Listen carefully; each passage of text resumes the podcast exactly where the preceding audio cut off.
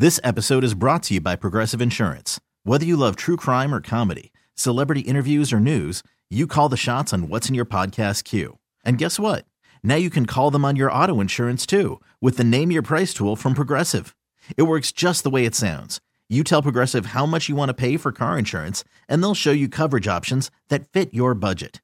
Get your quote today at progressive.com to join the over 28 million drivers who trust Progressive.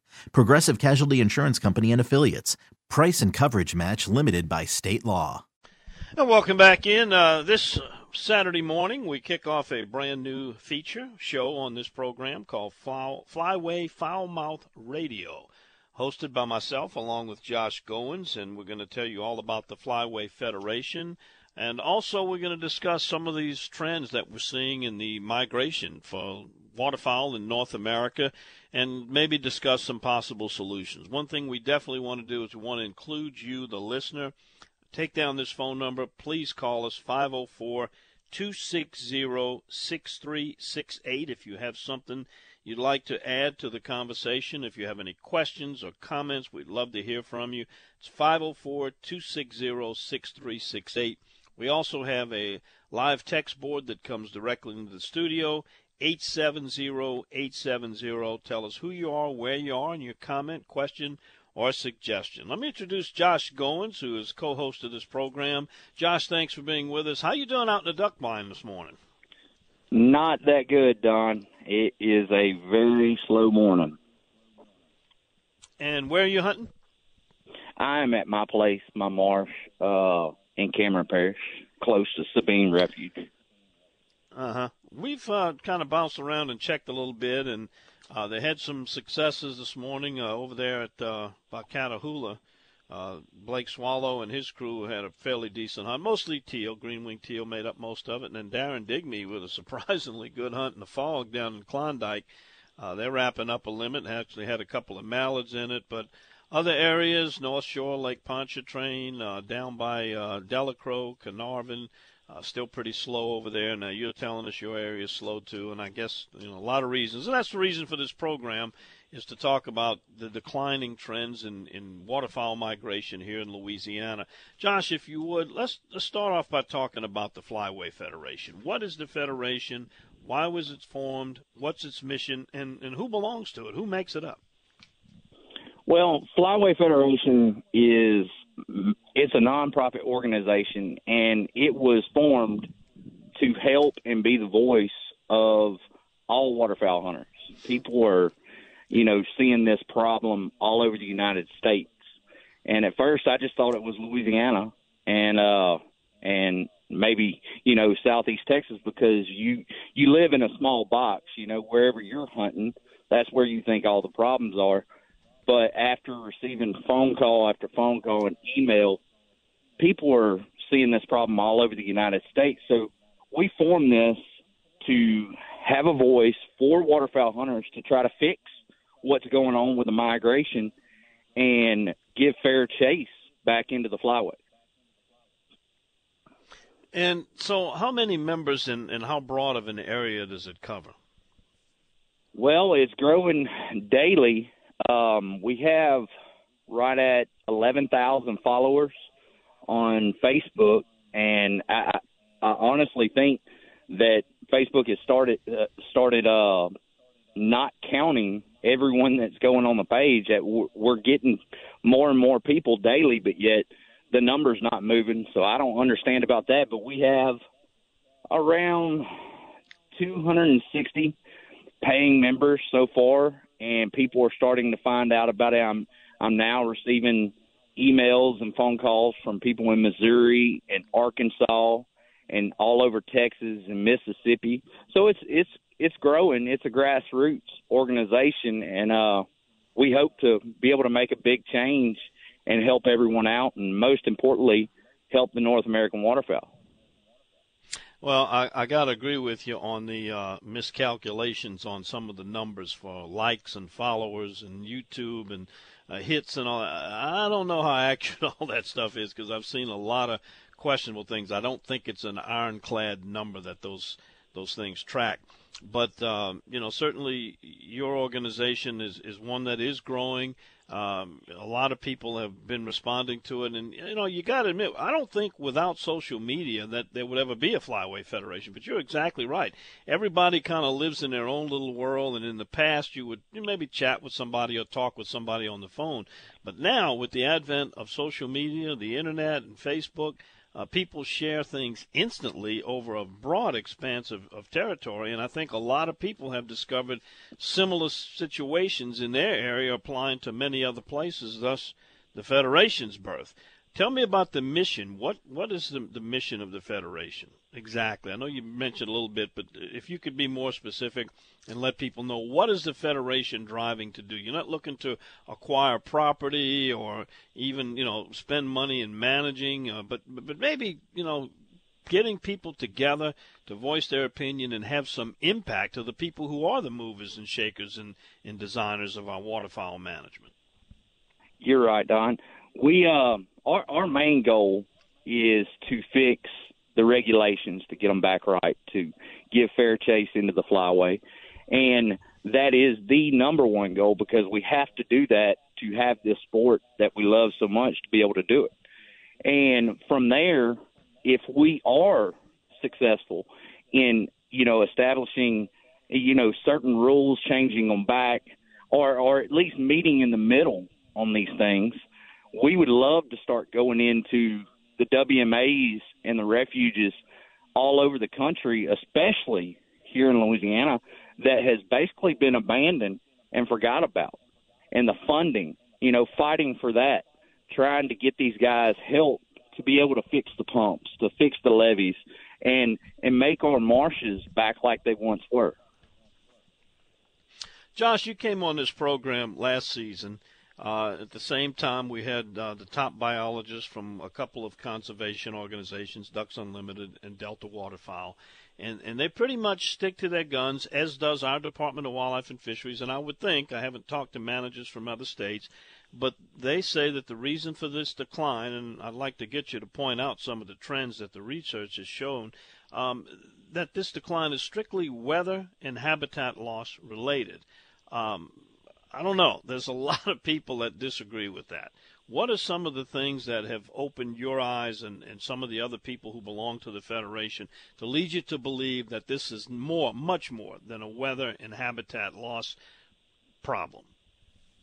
Well, Don, we have Dr. Mark Merchant who has been very helpful in uh, looking over all the data, checking everything out. You can look at the weather data and it, yeah, you've it, we've had cold years, we've had hot years. That that fluctuates in cycles. Now you can look at our habitats. We have lost habitat, and we need to fix that habitat. But my, I'm sitting here in my marsh, and it's beautiful, but there is not a duck in sight. So, it, what majorly has changed is the birds not making the trip and that's what we have to focus on is why aren't they making the trip? And then talking to, to the guys up further north of us, they're saying that they're not even making the trips from field to field or refuge to refuge. They're holding and not moving. And that's the problem. So, it, is there a ton of different problems involved in this? Yes. And we understand that. And we'd love to fix every one of them but we have to focus on one thing.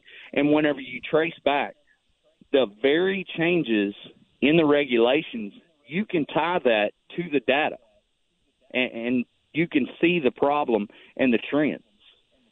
Now, we have a biologist here in our state that will justify anything he can to try to say that what we are saying is not the problem. And I mean, he just released an article in a Louisiana Sportsman saying that there was only 560 acres of this type of habitat that we're fighting against up north this past year. Well, you can go read articles and see that that is very much not true. I mean, just one of the private establishments up north, he's managing now 10,000 acres. And right beside one of his lodges, they're managing 3,000 acres. So they they keep trying to ignore the problem, and I I don't understand why we can't come up with some type of resolution and try to fix this problem. So, define specifically the change in the law that it, that kicked off this whole trend. Well, prior to 1998, these guys, it, it was no problem for if you harvested your crop and flooded your field, just like us doing it with our rice fields, it was no problem. Go do it. That's creating habitat, great conservation. But where the problem came in was whenever they started redefining what moist soil units were, and they called them modern moist soil. And this was putting it to where these guys could leave their crops unharvested and flood them. Well, therefore, you have an abundance of food, way more than if me and you went out and dumped a sack of corn. They have an abundance of food, and it's above the water, and it's not going bad. So, by them changing these laws and allowing this for conservation and habitat purposes further to the north, well, that started changing the flight patterns and the flyway for these uh, for the North American waterfowl. Well, there's two driving forces behind them making use of that change in the Migratory uh, Game Bird Treaty Act was number one, it's certainly good for the, the businesses, uh, the guide services. I mean, they're going to attract and hold much more waterfowl, and it's evidence. They've got videos of it. They make claims on their websites, and it's happening. But the other part is that some of the national wildlife refuges, the sanctuaries where hunting is not allowed, it's going on there, and that's also holding the birds. And what's contradictory is while some of the managers say it, it doesn't have any appreciable impact on the migration, then out of the other side of their mouth they say, well, if a bird has to make a shorter distance and they find better food and they return to the nesting grounds in a more healthy, heavier condition, their breeding success is going to be better. Well, which is it? Are they not going making the long trip, or they are? You know, it's well. I mean, you Don, you look at the the breeding counts, and and this is one thing that's kind of been blowing my mind is they say that so they know that by them stopping the birds in shorter distances, they think that is going to help them. But then they say that they're not stopping the birds. They say that stopping the birds is going to help the breeding counts. Well, the breeding counts have been going down for the past few years, at least the past three. So, how is this helping them if the breeding counts are going down? Why are we spending money in the mid latitude states instead of going to the breeding grounds and doing more work there? I, I don't understand it. I, they talk out of both sides of their mouth. Yeah, I think it's kind of it looks to be a classic example of mismanagement uh, of of a species, and uh, that's where the work needs to continue. Josh, we're going to take a break here, and we come back. I want you to talk about where you and, and other members, some biologists and people that uh, strongly believe in that the migration has been altered. What are some of the possible solutions in preventing that from continuing to happen where we can restore on what we would call return to a normal migration pattern of birds moving from north to south without being stopped along the way. We'll be right back. You listen to Don Dubuc, Josh Goins. This is Flyways Foulmouth Radio. We're back right after this. And welcome back with me on the line is Josh Goins and uh, with the Flyway Federation. We're talking about what has to be described as a, a crisis here in Louisiana, East Texas, and other southern states as far as uh, lack of migrating waterfowl that we have enjoyed for so many years. There's an alarming trend, uh, probably one of the worst years in history last year, but it's not just a single year you'd pick out. This has been a trend for a couple of decades now. Uh, a lot of the blame has to go to relaxing what constitutes either what you want to call legal baiting or supplemental feeding up the flyway, which is uh, not only attracting but holding birds there uh, preventing them from coming down. Who knows what uh, eventually this is going to do through DNA? Uh, does it actually stop future birds from even a desire to, to fly south for the winter? we don't know about that, but um, there's a lot of variables. Uh, weather, habitat loss certainly contributes. Maybe more pressure. Uh, some things you can control, some things we can't.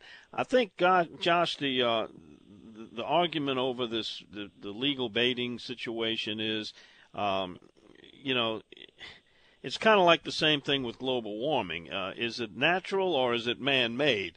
And I, think this altering of the migration flight is kind of the same situation. Is it man-induced or is it a natural trend due to weather, and or is it a combination of both? Uh, it's it's a combination of both, but I mean everything.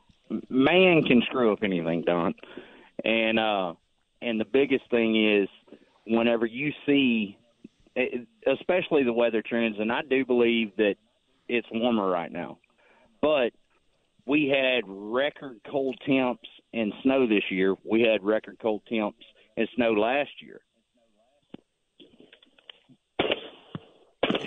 Sorry about that, Don. You must be my good luck. oh, I understand. You got to take them when you can.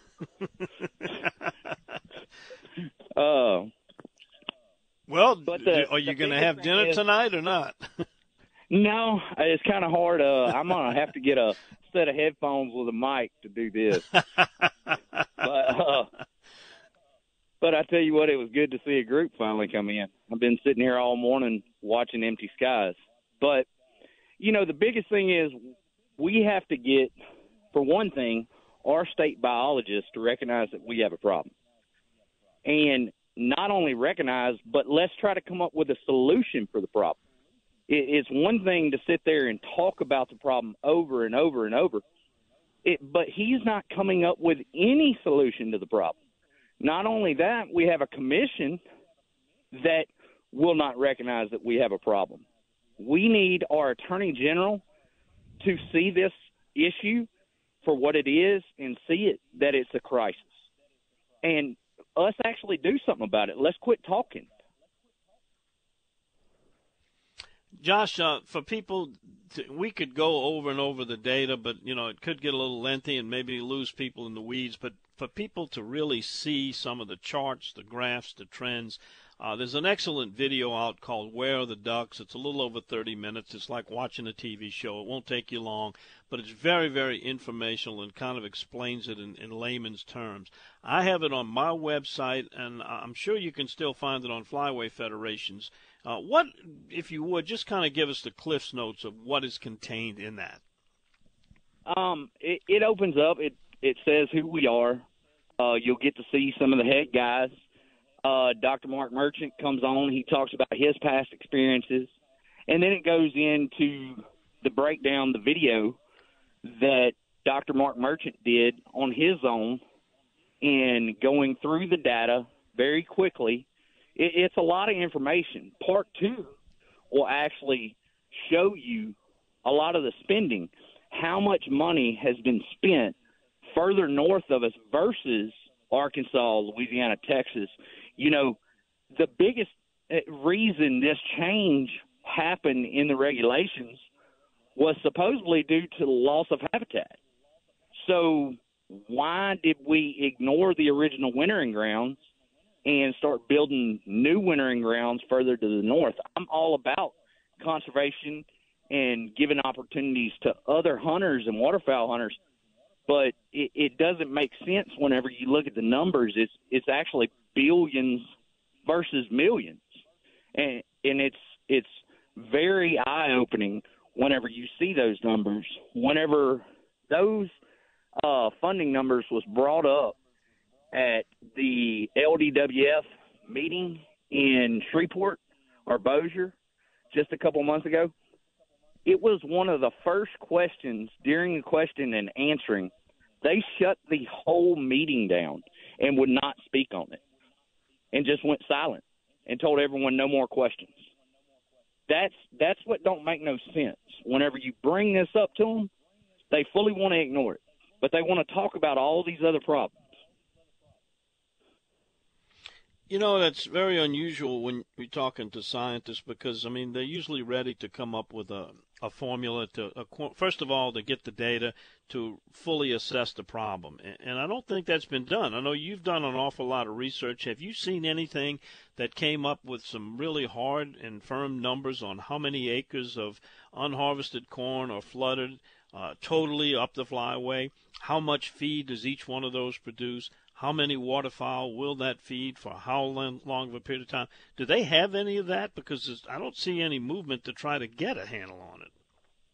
Well, the, the thing is, they've had tons of studies on duck use days, and you can even go and look at these refuges further to the north, and you'll see that these these ducks they, they'll tell you they have six million to ten million on Grand Pass, for an example, six to ten million duck use days for one season, and and that should tell these guys we have a problem. If this is only one location, they have over a thousand different conservation areas, almost a million acres, and I'm not saying that whole million is doing this practice, but a large portion of it is, and that's only one state. You have Illinois, Wisconsin, North Dakota, South Dakota. When are they going to recognize that we have an issue and the studies are already out there, but no one will reference those studies, and if you do, they'll ignore you. So the question's been posed, but there's no answer. Just it's weather and habitat related and pressure related. Then yes, sir. And then what what didn't make no sense to me is reading Larry's article the other day. He talked about how many he finally is recognizing that we've lost a ton of hunters. Well, that's a lot of revenue for our state, and that that we're losing.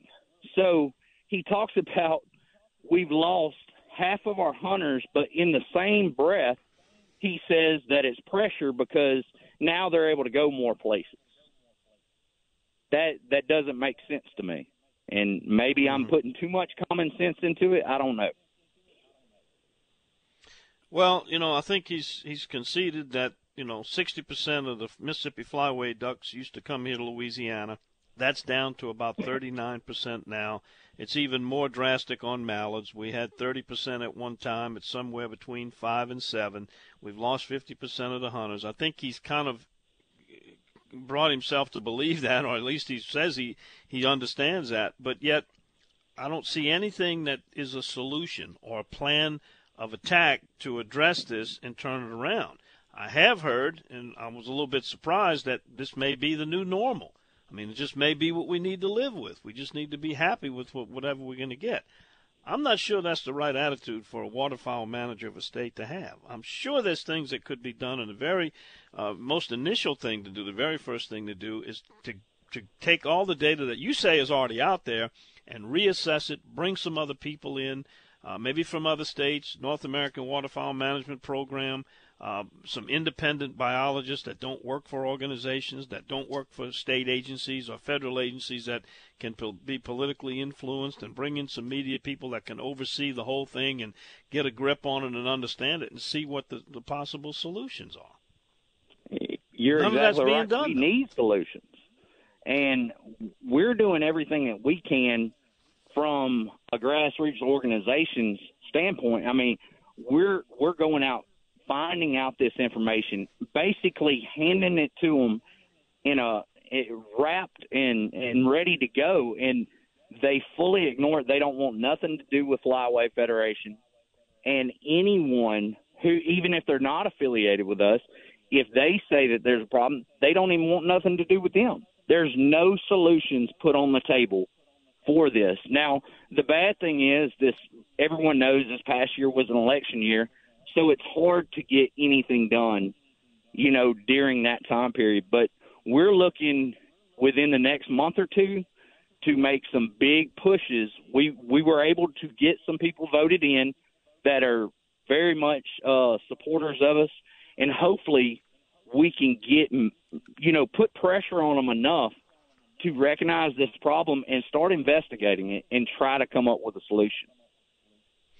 Josh, we're going to take a break. We come back. I want to open up the phone lines. I'd love to hear from people that are listening. Tell us your thoughts, your comments. What do you think about it? Any possible suggestions for solutions to this problem? We'd love to share it with us. 504 260 6368 is the telephone number. If you prefer to send us a quick text, it's 870 870. You're listening to Flyway Federation's Foulmouth Radio right here on the big WWL 105.3 FM HD2, and we're live streaming at radio.com. We'll be right back. And Josh Goins is with us. We're talking uh, Flyway Federation and also the altered migration problems in Louisiana, and uh, even worse, the future of duck hunting in Louisiana. Is it going to go away? Will the economic losses uh, by no one hunting, uh, not getting the license money, the matching dollars, and without that, can't continue to manage the habitat. And with that comes economic loss and concern because of the sales of all, all the gear and boats and motors and decoys and guns and ammo and blinds and leases that all go into this. Uh, the dog industry, so many things are affected by this. Where's it all going to end up? Uh, Ryan Lambert's joining us now, owner operator of Cajun Fishing Adventures down in Buras. Ryan, how you doing? I'm doing well. How y'all doing, guys? How's it going, Ryan? Good. What do you think about? I, I, I think it's twofold. You know, uh, when I look at the the video that that Josh them did is very very compelling. I mean, you look from 1998 now, and you look at the wind and the rain, and you look at everything they put together. It's a very very compelling argument. But when I talk to guys all over the north that are, are hunting in the corn, I, you know, I talk to them while they're doing it, and you know, it's the hunting is not any better but that's the hunting, you know. But it's when you have preserves and you have thousands and thousands of acres, contrary to what they said, the, you know, the ducks hold up there. But on, on our front, we've lost 10,000 square miles of habitat as well. So yeah, it's a twofold problem. But the problem started in 1998 when the legislature passed this new law, and the only way to fix it is through the legislature. So, you know, if you're talking to local guys and not getting any traction, you know, that's not where it's going to be fixed. It's just like everything else, coastal restoration and, and all of it. You got to go to the very top, and that's that's what changed it in the first place. And we're going to have to go to Washington to get it fixed. You know, I, I'd like to see a trial for uh, three years, make them stop for three years and see what happens. You know, there's no doubt in my mind that more birds will come down, but on the other end, all of our swamps are stagnant now because nothing flows through them. I mean, you could tell just be, because there's no crawfish in them anymore. There's nothing in them. You know, when I was a kid, I walked the swamps back of St. Charles Parish and killed mallards and everything else I wanted. Now there's not a duck there except a wood duck. So, you know, we have to get our river systems open and, and get the habitat to where it once was. I mean, we've lost habitat 100 miles inland, Lake Cataouatche, Des Allemands, all the way to Lake Boeuf. Between apple snails and saltwater intrusion, there's no no feed anywhere. So all these famous spots that used to be the Cabin Ash, and you know there was the wealthiest of the wealthy guys came to hunt there because it was so good, and now it's just open water. So, you know, we have to get a handle on our habitat, and, and I really think that the only way to fix this is go to legislation, start with Garret Graves and those guys, and and put our evidence there, take them duck hunt, whatever it takes, and uh and start from there because uh, we're wasting the time on a lower level. You know, I'd love exactly to see right. an up to date economic impact statement on what the losses would be. I really think they're underestimating what this state would lose all the way around if duck hunting went away as we know it here in Louisiana. That and, and that is something Lambert, that sure. the average well, yeah, but I mean that's something that the average citizen, you know, people who don't understand, they they've never been in a marsh, they don't, they could care less about duck hunting. They sleep till eleven o'clock in the morning. They don't care about what we're talking about. But if you take their money away and say what the state and the, the revenue that would be lost from duck hunting going away, that wakes them up. Then they take an interest in it. That's the only time that I could get their attention was whenever I started showing the economic losses, and that was just by us putting two thousand dollars a year onto uh, every hunter that has quit. And I'm sure Mr. Ryan can tell you, two thousand dollars a year isn't nothing whenever whenever you're a duck hunter. No, right. That's not even. Well, Ryan, you've you've yeah. Ryan, you you've made several trips to Washington. You kind of know some of the people there. Maybe you could be the guy to get that started. Talk to them and tell them, and then you know, and have signatures from petitions and let them know, you yeah. know, that the constituency really this is a real concern. I mean, it's a crisis, and I, we're just not taking it serious enough. Well, it's all about the almighty dollar, and until you put a price tag on it and, and do what you're talking about, I hate studies because you know you know how much of an advocate of coastal restoration I am, and we've been studying that since we built the levees. To and, and it, you know I'm tired of studying. That's why I'm doing my own projects, and and that's what it's going to take. If the dollar rules, you're going to have to put a price tag on this, and then see how it's trending downward in order to fix it. You know that's the only thing the people in our state are going to adhere to is money. Now, when we go to Congress, it's a different thing. You know, it's uh, we can show them the money, but we can show them, you know, the economic impact to get our guys interested. But they're going to have to get someone to pass a bill and then run it through the, the you know, it, through the system. It's very difficult. Now, it's not an easy thing, but if we're going to survive, and I'm sure that Arkansas and uh, Texas and Mississippi will come along with us. But when you get that big area in the flyway to to lobby for this, you know, it could happen, you know, but that's the only way it's going to be fixed. You're well, exactly you know, right. I mean, they fight. changed it. Yeah. They changed it they so it can be fight. changed back. Well, they sure could end this I mean, fight really quick and just tell us, look, uh, we just abandoned, you know, Louisiana. It's more important that, the birds stay up further north and they, they go return to the nesting grounds healthier and, you know, whatever happens to you guys happens, you know, and just – let us go to deer hunting or, or fishing or do something else, you know. But uh, if they're really serious about it, it's, it's time to get some action going.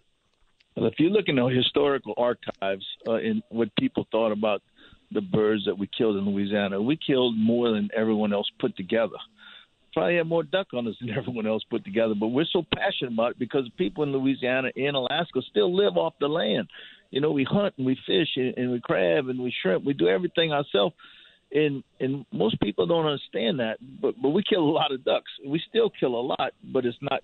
You know, I hunt every day of my life. I guarantee you, from Canada to Mexico and in between, and uh, it's just not the same right now as it was. I mean, this is really getting out of hand.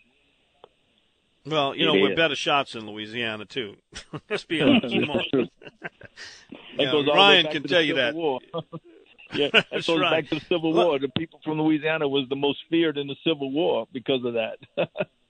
Let me ask you guys something. I just got a text message in, and, and this is something Larry Reynolds has added to his reasons why the decline.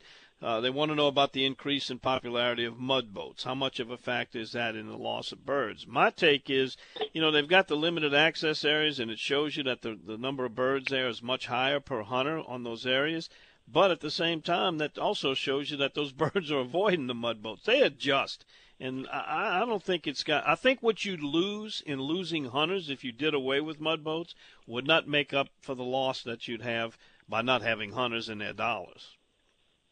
Well, I don't think, I think they should do away with them, but I, the mud boats do scare them. But whenever I think back at my childhood, I mean, back then a lot of the guys were running big airboats with 350s and 454s, and you know if you had a Go Devil, you were going to soup it up to where it, it was loud so it would go faster.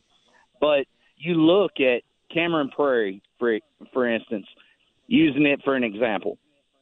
There, there's no one in there running a mud boat. Why? Why aren't the ducks just piled up in there? It it, we we have that all over the state. We do have areas that are limited access or areas that no boats and no people can even go in, and yet you still see the declines in those areas. Exactly, gentlemen. We got to take a break here. We'll be, yeah. Ryan, if you want to stay with us, we're going to take a break. We're going to be right back after this. If you would like to call us, it's 504 260 6368 or send us a text at 870-870. Josh Goins, Don Dubuc, you're listening to Flyways Foulmouth Radio right here on the big WWL 105.3 FM HD2. And you can also pick us up at radio.com and click on the HD station. We're live streaming there. We'll be right back. And we also have a text message board open at 87087 if you got a question, a comment, suggestion for myself or Josh Goins. Uh, Josh, Ryan brought up a very important part about this is going to take legislation, probably on a federal level, to change the, the, the supplemental feeding or baiting, whatever you want to call that. Um, what is being done right now by the Federation to uh, approach that? Or are you in t- touch with any of the the congressmen or the the federal representatives that represent this state, and what has been their reaction? Yes, sir. Um, Congressman Ralph Abraham uh, has been a huge help, and he is still working on our behalf. Uh, Clay Higgins has also been a huge help. We have been in contact with Garret Graves. I, I've never spoken to him. I've only spoken to his assistant. Um, we have like like I was saying earlier, everyone with the election year, it just got over, and then now we're in the holidays. But we did get some big supporters voted in, at least from my area, and I was told from y'all's area a few got voted in. So with having state uh, politicians helping us, and then we have them on the federal level and us once we get past this hump and we can start trying to move forward we have people in arkansas that are ready to go to their state legislators and try to make a big push at this and just maybe we can get enough of them on board to make a change or at least have them recognize it Don, what? my question is this: the, the the question is, if it works so good, why are the numbers going down the last few years? It's because the prairie potholes in Canada is drier, and that's what controls the duck populations. Not not them being able to feed and, and go back and forth. They can go from Missouri to Louisiana overnight. No big deal for a duck. People trying to say so. If it's no big deal, why are they fighting it so bad? If it's exactly. not working, why are they fighting to keep it so badly? Is it to keep the ducks here? Because it's not helping the populations as far as I'm concerned. You know, it's it's keeping them up there, but it's not helping them reproduce. Water helps them reproduce. You know, you got to have those prairie potholes. The pintails, we got farmers running them over all day. You know, there, there's things that control populations besides bringing a healthy duck back up north. I'm not buying that one bit. And if it's not a big deal, why are we fighting it so badly? Exactly. Yeah, well, it's not affecting the population, uh, but it is affecting the distribution, and there's a big difference between population sure. and distribution. Well, and uh, I, I will tell y'all this. You know, this is Josh going salts. God intended for ducks to migrate, or either they wouldn't have ever migrated. And there is different nutrients. I'm sure y'all will agree in all these different areas. And one of the critical nutrients is calcium and where they get that calcium is down here in the marshes of Louisiana with the oyster shells. And so that produces a healthier egg. And that's one thing that if they're not fully making their natural migration, they're not getting all those nutrients from the different areas to go back to the prairie pothole region to have a good hatch.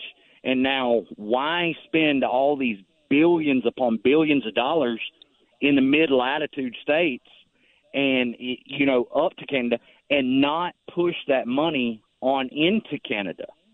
That that's what from talking with different people from up there, that's what's not happening, and that's what we got to see happen. Uh, I got a question here. Josh got text a text message. Uh, this is from John. He wants to know the difference between Flyway Federation and Ducks Unlimited. Do the two work together? Uh, what has been the response from Ducks Unlimited, an organization which has probably done more for waterfowl conservation than any other in history? What has been their response to the Flyway Federation? What's the relationship between the two? Um, as far as in on the local level, and with the guys who are doing the banquets and making the moves in their states, these guys know that we have a problem and support us and and see that we need to do something about it. But as far as in the upper management of DU and Delta, there has been just nothing but justification for it, and and we we haven't been able to get any of them to recognize or try to come up with a solution for it, other than argue that it's everything else but what we're saying. All right, so the next logical question is when the local representatives of DU come back to you and get in conversation and you ask them what is the reason that the upper levels of management in the organization, what has been their response to your request to say that this is a, a, a dire situation? This is serious in Louisiana to the future of DU or Delta waterfowl. What are they being told, or are they letting you know what they're being told by upper level management? Well, I think a lot of the local guys don't know and can't get a hold of who they need to get a hold of. But whenever they have spoken with some upper management, the same justifications and excuses that we get whenever we brought it up to them or uh, sent them an email or watch one of their rebuttal videos saying that nothing's changed where they leave parts out. It, they tell the local guys the same thing to keep them on board. And I'm not saying that I want to see any of these other organizations hurt or lose members or anything. But until we get them to recognize that we have a problem and that we need to do something about it, there we're steadily going to be seeing a decline in hunters, and and that's what their goal is to build hunter numbers up and to build duck numbers up and to get them to migrate correctly and try to help them in every way possible. And that's that's just not happening. Well, it's going to affect the grassroots membership. There's no doubt about that. And as I have told both of those organizations' representatives, that you know there may there may not be one bird that is shortstop. Maybe not even one. I don't believe that, but let's just say it's a possibility. But the people here, their membership, their grassroots members, believe that it is a problem. So therefore, perception is reality. But yet instead of saying, okay, we're going to get a definitive answer, we're going to put the effort forth to find out exactly what the impact is, they don't want to talk about it. And that's, to me, the wrong attitude to take. Well, you know, Louisiana, I'm, I'm not saying that we built both of the organizations, Delta and DU, but uh, especially Delta, we we were their bread and butter and still are. But whenever the baiting ban in Canada was trying to be passed through, which is still they're observing it or actually doing studies like we should be doing here in Canada. Those two organizations were fighting them stopping the supplemental feeding in Canada, and it was to do on one of their write ups for 10 private clubs. And if these clubs actually cared about conservation and the ducks, and why would they say, okay, well, you know what?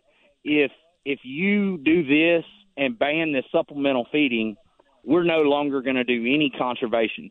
Well, if the supplemental feeding wasn't working, then they wouldn't be fighting it as bad. And if they actually cared about the ducks, they wouldn't be fighting it as bad. But it, they they fought it in uh, Canada. These two organizations uh, very, very badly. Well, all we can do is suggest that people uh, monitor the situation, get involved with Flyway Federation, or if you don't want to get involved with the Federation, do it on your own. Contact your congressman, contact your local legislator, your Wildlife and Fisheries Commissioner. Let them know how passionate you are about this, that you recognize the serious situation, and that you would love to see them get more involved in arriving at a solution which doesn't look very bright right now. Josh, we got to wrap it up here. Thank you, my friend. Great show. Look forward to doing this again with you next month and invite people to watch that video, Where the Ducks. As Ryan said, it's very compelling and covers a lot of information which we didn't have a chance to talk about. Josh, thanks again, and, and thanks for being such a passionate volunteer and doing so much work uh, in, in, in trying to, to keep our waterfowl heritage going. Thank you, Don. Happy New Year. Happy New Year. All right, Josh Goins with the Louisiana Flyway Federation. All right, that's going to wrap it up. Thanks for listening. Thanks for listening to us all year. We'll be starting off in a new year next Saturday morning in a new decade. What does that hold for us? Well, If you like the outdoors, there's always plenty to talk about and get out there and enjoy.